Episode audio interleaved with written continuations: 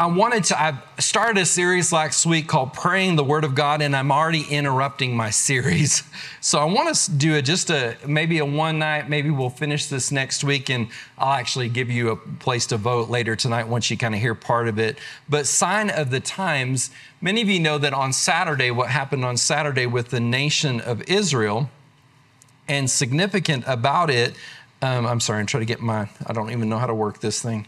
I'll figure it out before too long um, the significance of what is going on in the world. And interesting enough, there was there's of course a lot of preachers that I listen to that are talking about end times, and one in particular, a guy named Jensen Franklin, that his message nailed it on the head. His Jensen, his name is Jentezen Franklin. His message nailed it on the on the head about what I believe God is doing right now. Um, and it's kind of interesting to know what's going on. So as soon as I get my show up and running, we'll get going here.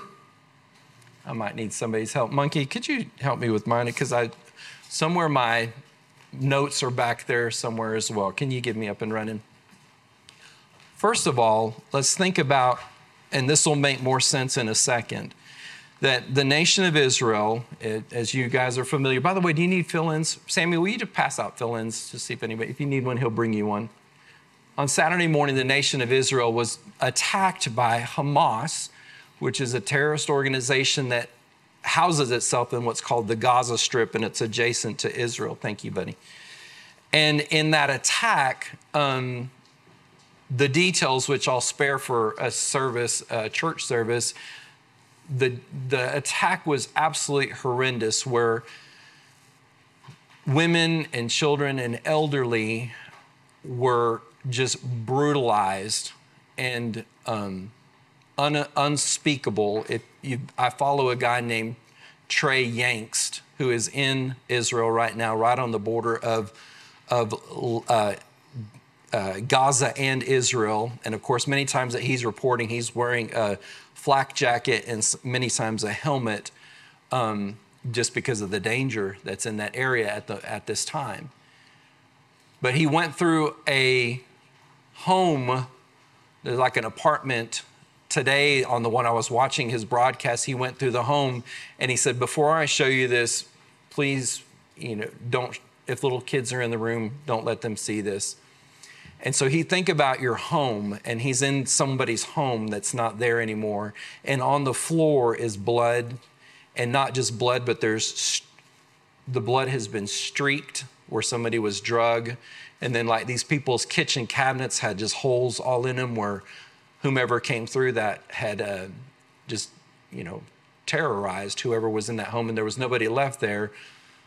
Lord only knows if they survived, survived that. But as of right now, I think it's at, sitting at 1,200 people have been murdered by this attack. Um, so it's just horrible. I mean, you think about what we felt like on September 11th, um, 2001, when that happened to us. It just changed everything about how we were as a country. And now it's happened to our strongest ally in the Middle East, Israel, unimaginable, just cruelty and brutality. And so you can think, what in the world is going on? And are these the signs of the times?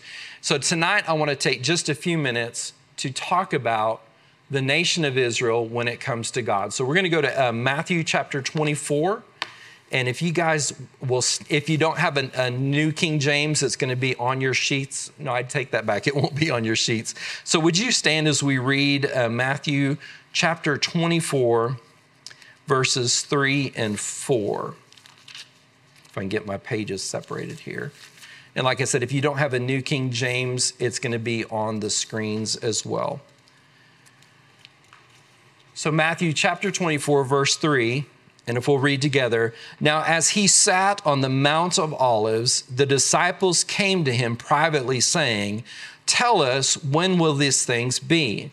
And what will be the sign of your coming and of the end of the age? And verse 4 And Jesus answered and said to them, Take heed that no one deceives you. Lord Jesus, we thank you that you are the living word. And so we receive you tonight in all that you represent through the powerful word of the living God. Speak to our hearts in Jesus' name. Amen. You can be seated. Now, we're going to stay in Matthew chapter 24 for part of tonight. But I am going to jump over to the Amplified, and I want to re- read that again. This part's printed on your sheet, so I'm going to stop at specific places to have you circle. So now in the Amplified, and while he, if you want to circle he in your Bible, that's Jesus. While Jesus was seated at the Mount of Olives, the disciples came to him privately and said, Tell us when this will take place and what will be the sign of your coming. So before we go any further, the disciples thought that Jesus was going to return quickly, like within their lifetime. Well, that obviously did not happen in their lifetime. So Jesus takes this opportunity in Matthew 24 to give them, or give us rather, specific indications of his second coming. Now, real quick, let me pull this apart. Jesus' first coming was when he came as a baby to Bethlehem to the Virgin Mary. His second coming is when he'll return after the tribulation.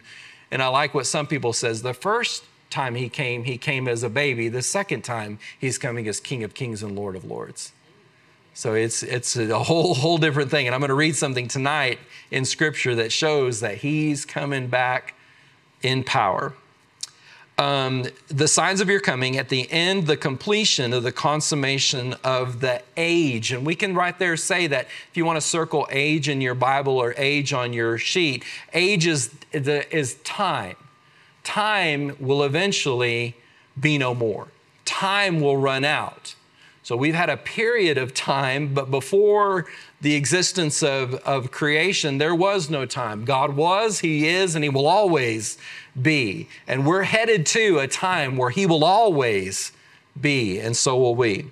Verse 4 And Jesus answered the disciples, listen to what His first thing is be careful that no one misleads you, deceiving you, or leading you into area.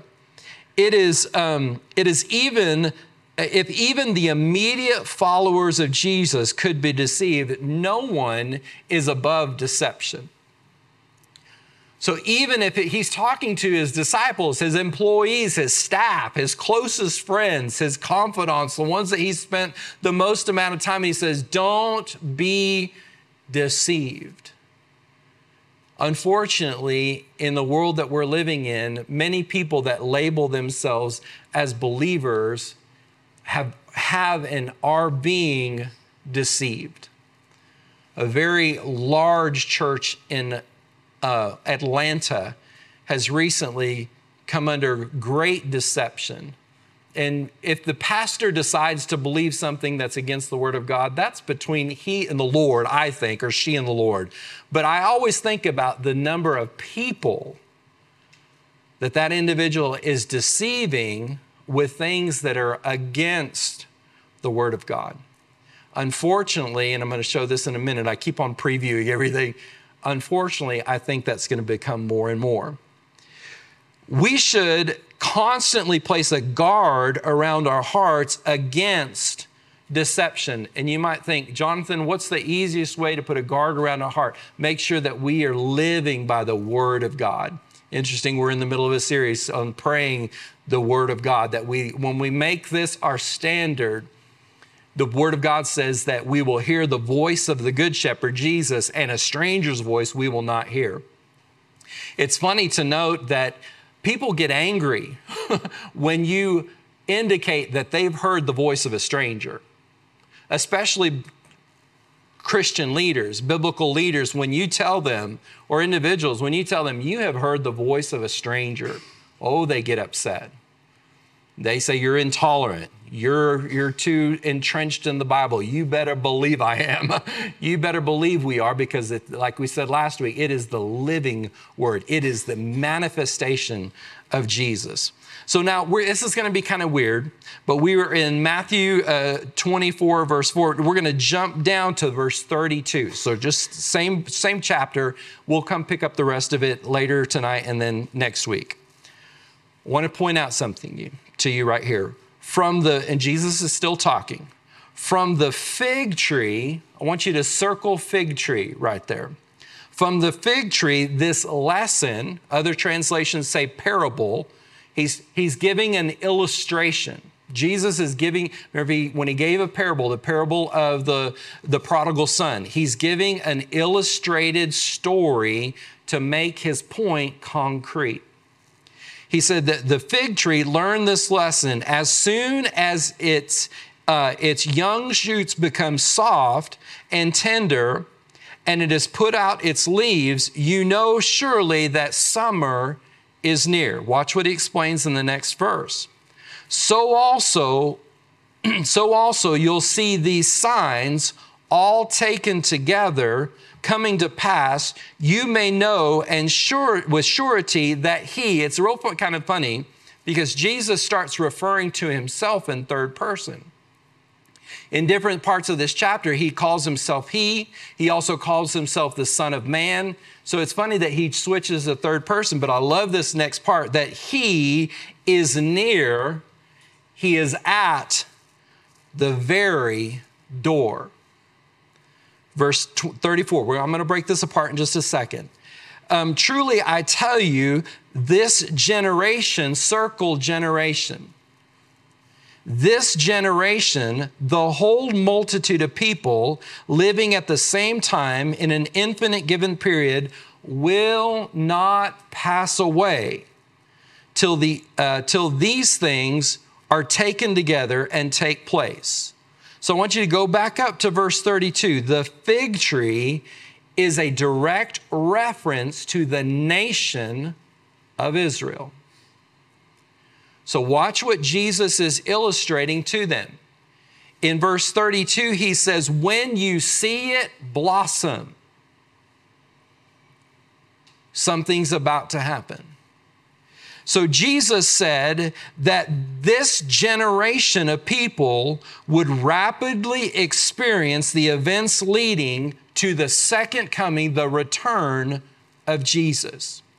Let me give just a little bit thing. I said it once, but let me say it again. The rapture of the church is before the second coming of Jesus because there's going to be a seven year of tribulation and i believe and i've you know followed some people that know that are way smarter than i am that concur that the church of jesus will not be here during the tribulation.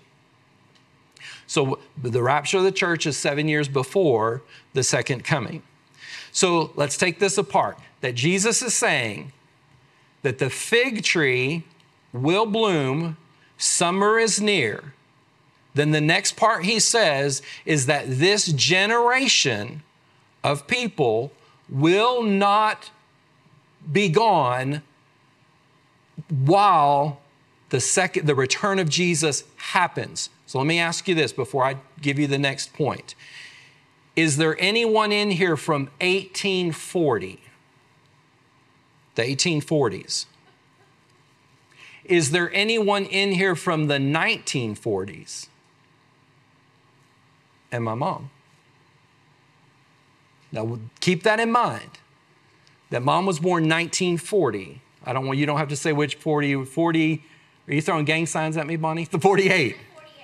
Interesting. Interesting. Because look at your next fill-in. In on May 14th, 1948 Israel became a nation after hundreds, actually, actually thousands, thousands of years of being scattered. Now, if you'll remember, that's at the end of World War II.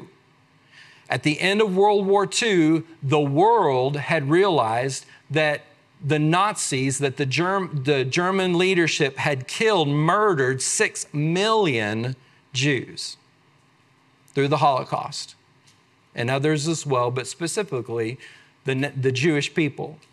And at that time, that part of Israel that we call Israel, that we're looking at right now, that was not occupied by, by Jewish people. It was occupied by Palestine, it was occupied by the, the Middle East uh, uh, people, and it still is to this day. That area still is, uh, I, I don't know if ecumenical is the right word or not, but it's, it's occupied by different people of different beliefs. But in 1948, in May, 4, uh, May 14th, Israel was established as a nation. Now let's tie these pieces together. I hope I'm not I'm, I'm being clear. Jesus told the disciples that when you see the fig tree blossom, and I'm going to tie this together in a second with some, something interesting, that that generation would not pass away before the coming of Jesus. Okay, and there's a lot of different things that we'll see tonight and next week.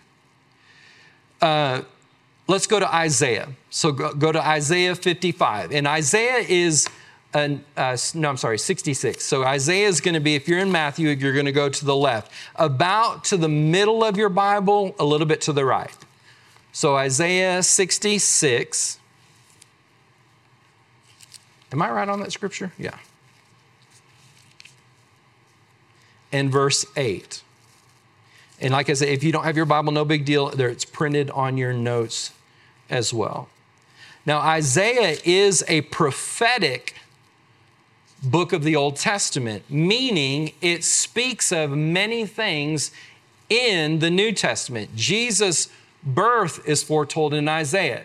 Jesus, as the burden removing, yoke destroying power, is in Isaiah as well. So, watch what it says here. Who has heard such a thing? And who has seen such things? Shall a land be born in one day? Underline that question. Shall a land be born in one day? Watch the next question. Or shall a nation be brought forth in a moment? For as soon as Zion was in labor, she brought forth her children. Let me tie a couple of things together.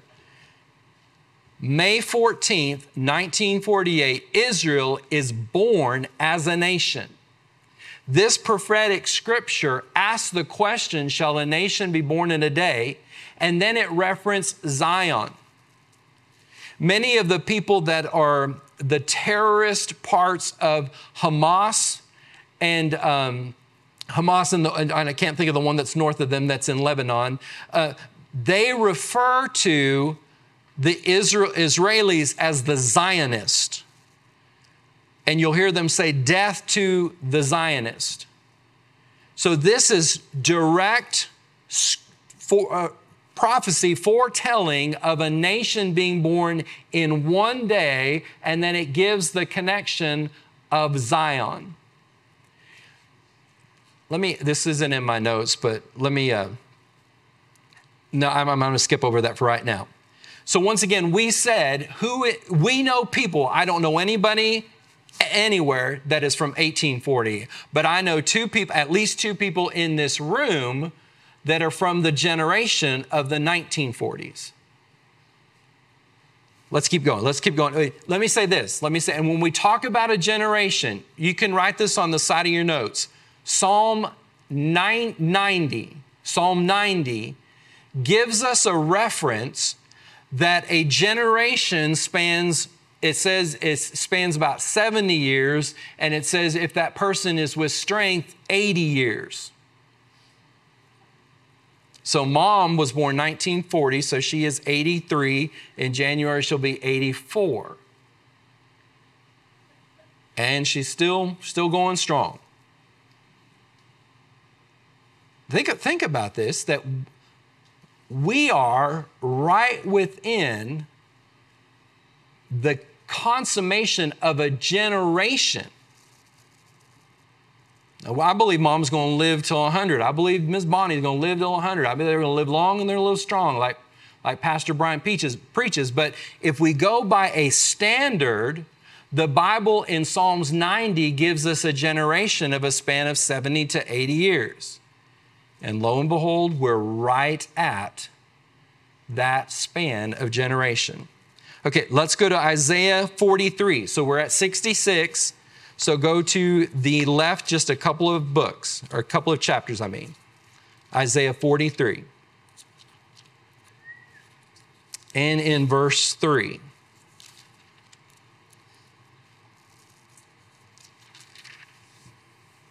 Hmm, I skipped too many pages.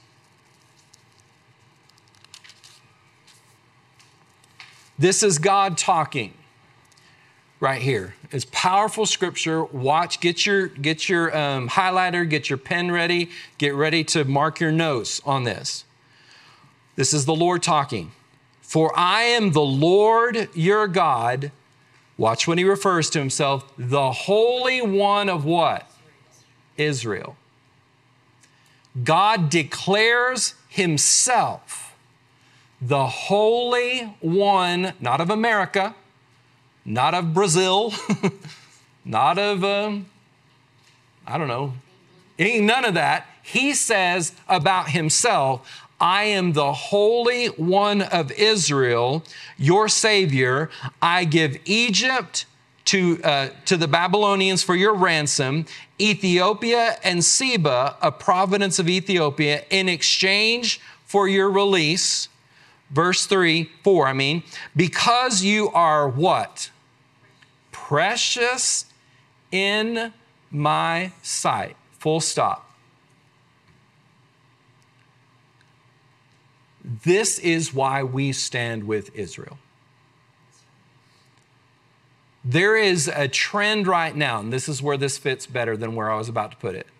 There is a trend right now on some college campuses and some big cities, Chicago, Los Angeles, where people are protesting, not protesting, but uh, gathering together in area supporting what happened to Israel on Saturday. Let me say this clearly. They've taken the post down, but the organization, let me tell you this one of the ways, and there's, I wish I, I had time to show you all how that between Gaza and Israel is heavily fortified, heavily fortified, even underground fortified. And what happened were these uh, militant people were. Um, they're not parachutes, but they're gliders. They, gl- they glided into Israel, and that's where, if you've seen where the that festival concert was going, and then they took people hostage, they murdered them, so forth, because they were on gliders. They came over the fortress and glided in. The organization Black Lives Matter posted on X, formerly known as Twitter, a graphic of a glider coming in with a Palestinian flag on it in support of, it said, Free Palestine. It's outrageous. There are people in our Congress right now that refuse, when asked openly, if they go against children, babies being beheaded. I think the number was a dozen, that they came across 12 infants that had been beheaded in this attack. I'm, I'm, I'm not trying to be gruesome, I'm tr- going to make a point here. Let me also say this. Yesterday, our president spoke, and hold yourself, I agree with him 100%. Because he said, don't mess with Israel, don't mess with the United States. His press secretary today, Karine Jean Pierre, who sometimes I want to go up to the TV set and thump her in the head. today, I agreed with her full heartedly when she said, when it comes to this situation with the nation of Israel, there are no two sides. There is one side, and it is the side of Israel. Like I said, I don't agree with her much, but I was clapping for Karine Jean Pierre today, Jean Pierre, and with our president yesterday. Why, Jonathan? Because look what the Lord says about them. Not only does he say that I'm the Holy One of Israel, and, and he says, I've given uh, ransom for your release. Oh, it, what, he's, he's not done. This is the Lord talking. Fear not, for I am with you. Watch what he says I will bring your offspring from the east where they have been dispersed and gather them from the west. God's saying, I will say to the north, give up, and to the south, keep not back, bring forth sons from afar and my daughters from the ends of the earth. For thousands of years, the Jewish nation has been scattered all across the earth. In one day, in 1948, they gained back their nation after, I think it was in 60 AD when they, when they were uh, pillaged for the, for the final time and, and exiled from the nation of Israel. But in one day, they became a nation. I hope that's not my phone. They became a nation, and now there's millions of Jewish people that live in the nation of Israel. Let me also say this this is why they are hated so much because is that my phone, Samuel? Would you turn it off for me and grab it? It's in my bag. Just just throw it against the wall, Miss Miss Vivian. I'm sorry. Who's trying to call me? Everybody I know is right in front of me. By God's design, his people have been gathered from all reaches of the earth. I'm going to read something here in a second, but I want to put together the picture. The picture is God says, I am the Lord your God, the Holy One of Israel, and I am he, God says himself, I'm speaking to the north, the south, the east, and the west for you to come to gather again. That's his design. Let me say this I, you're dumb if you mess with God's design. you're dumb there is something significantly connected to the nation of Israel and the return of Jesus. In Matthew, Jesus says, When you see the fig tree blossom, that generation shall not pass away before all these things happen. Then we see that God Himself in Isaiah drew His people, that He called Himself the Holy One of Israel to one location. This is interesting. Lifeway, Lifeway Research, if you remember the Lifeway stores, which are um, Baptist based, says one in three Protestant pastors believe and or even preach of the return of Jesus. One in three. More don't believe or don't preach about the second coming of Jesus. Shocking.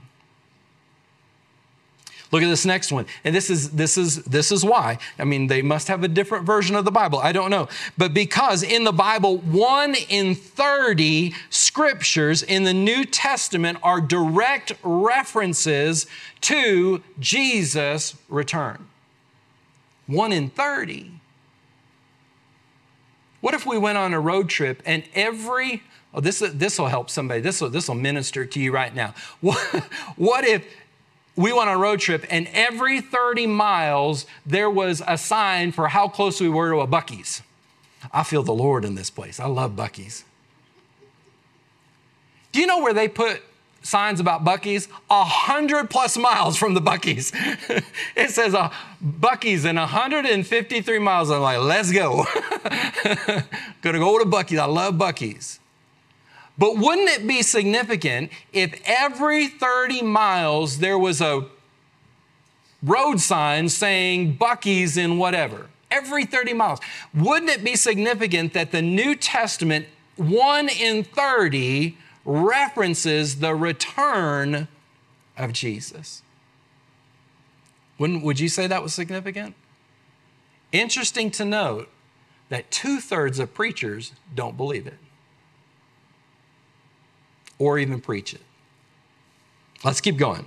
Let's go to Hebrews. This is fun in Hebrews. So we're in Isaiah, so we're going back to the New Testament. If you're new, we, we take the time to turn on Wednesdays, and just because um, I want you to interact with your Bible. So Jonathan doesn't have much to say that's worth of anything, but if you see it in the Word, mission accomplished. So let's go to Hebrews. It's almost to the end of the New Testament, and we're going to go to chapter 3. Hebrews, James.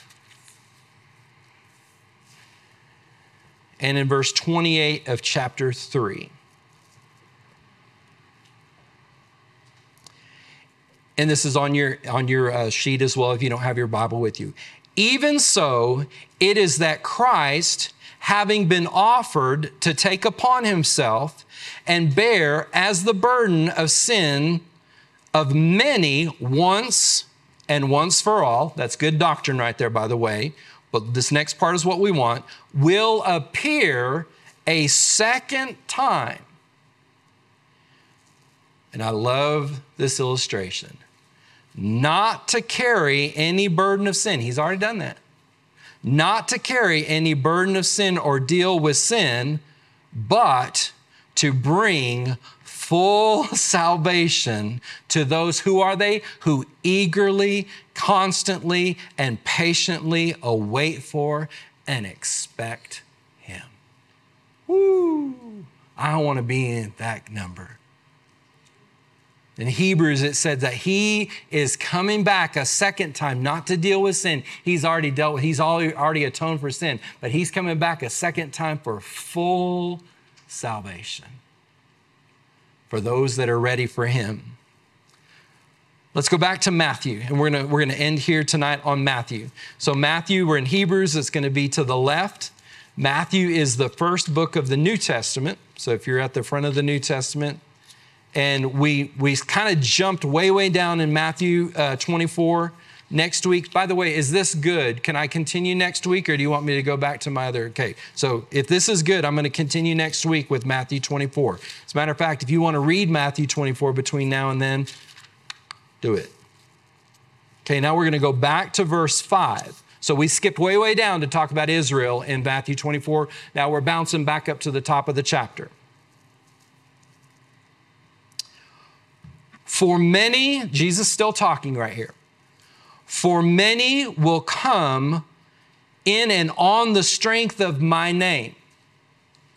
These are people that claim to be believers. Appropriating the name which belongs to me, saying, I am the Christ, the Messiah. Jesus giving an indication of the times that he are, but they will lead many away. Let me highlight two things real quick. One is they'll claim to be, let me just use a title, they'll claim to be Christian pastors, but they'll be leading people away. It's a sign of the age. Jesus is talking about what will it look like. And, and I'm, I'm telling you right now, there are churches that have thousands of members in the United States that their lead pastor, their senior pastor, is preaching things that are against the Word of God from his or her pulpit today. And Jesus indicated that they, this is the sad part, that they will lead many astray. Your, your last fill in, I believe that this spirit that Jesus is referencing is already at work right now. It's already at work. Let's the last thing we're going to do is 2 Timothy. So go to 2 Timothy is now to the right. It's almost to the end. You make sure you don't get in the Thessalonians. It's Thessalonians and then Timothy. So we're going to uh, 2 Timothy, if I can find it in my Bible. Somebody stole 2 Timothy. If we were in Hebrews, it's a little bit, it's right before Hebrews. 2 Timothy 4.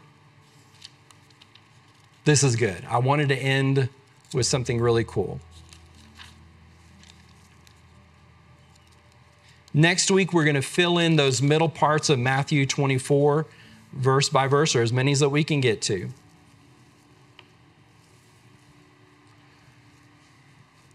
Here's a, here's, let me give you just a, a 10 second synopsis.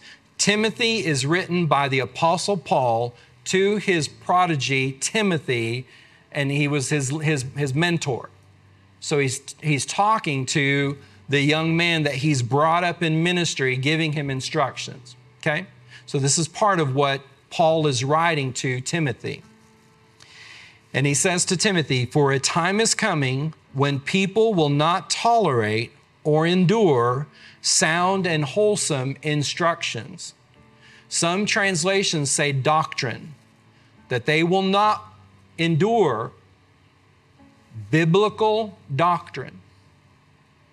But having ears itching for something pleasing and gratifying, they will watch what, it, what Timothy says. It's, it's almost you can watch it on, on the internet happen on, on Instagram.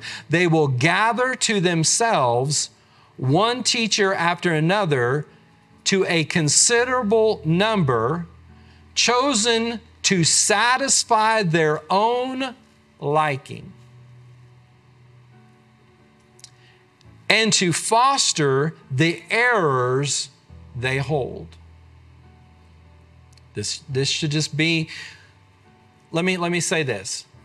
This should be encouragement to us that we desire truth in the Word of God. But let me also say this it's happening now, and I believe it's going to increase. That people that believe the truth of the Word of God will be persecuted.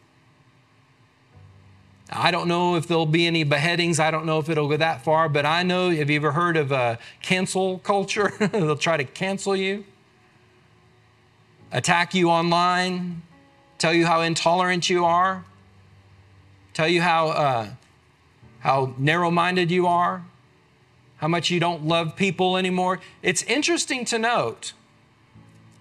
And I, I don't want I, I don't want to be political with this statement, but I think that they were very pointed the organization Black Lives Matter that claims to stand up for the rights of black men and women, which I wholeheartedly support. Every single person is precious in the eyes of God, but the same organization that claims to stand up for the lives of precious African American men and women will not stand up for the lives of innocent Jews. And that is hypocrisy. That is evil. That is evil that you would put yourself on a place of superior moral standard with precious people of the African American race, but yet in the same thing make a post of Hamas militants attacking innocent women and children to their death and brutalizing them and claim that it's freedom for a people. No, not in my book. Not in my book. But have we not seen that?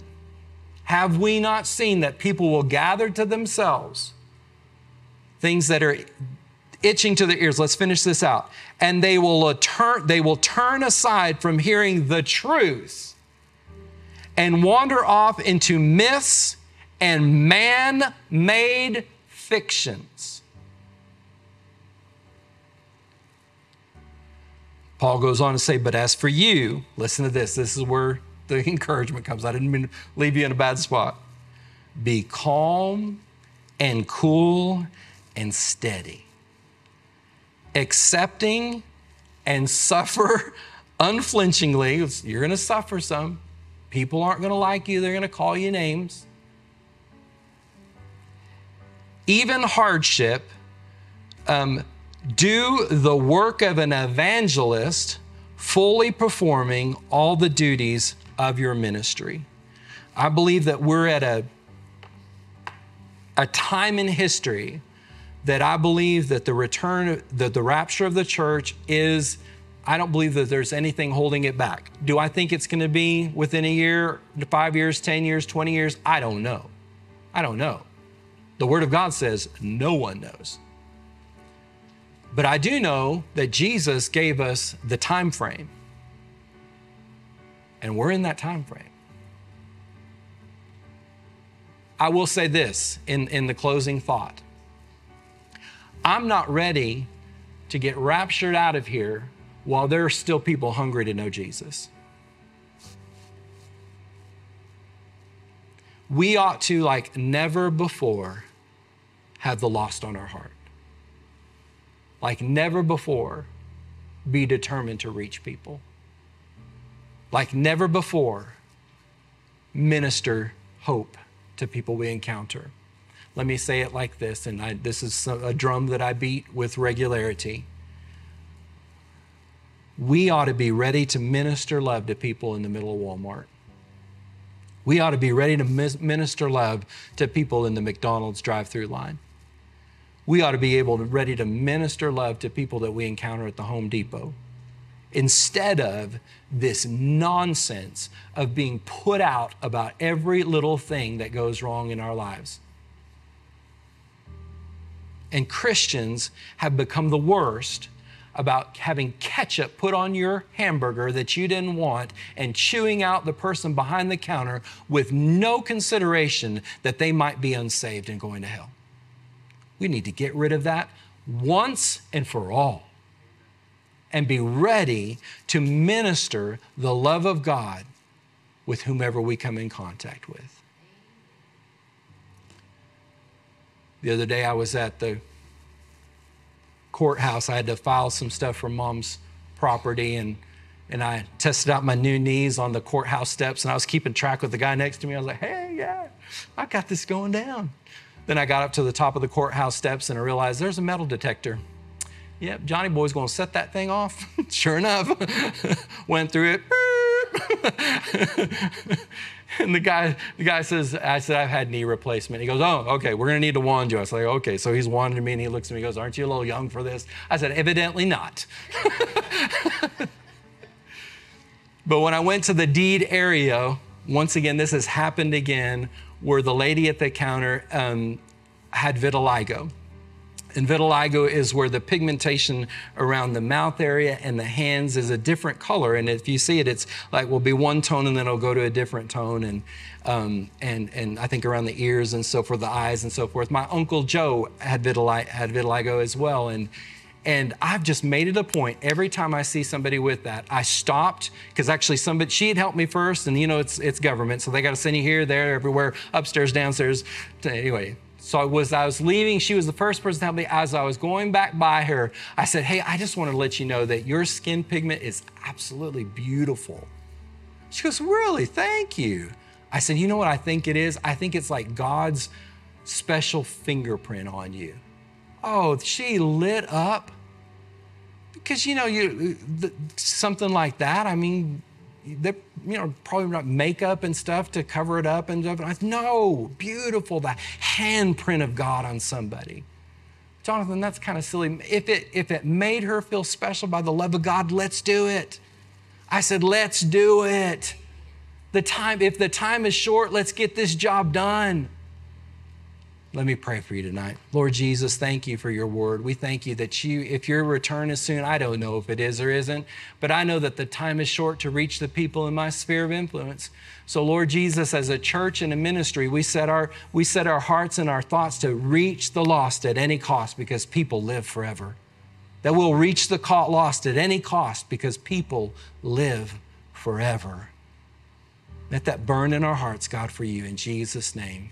Amen, amen, amen.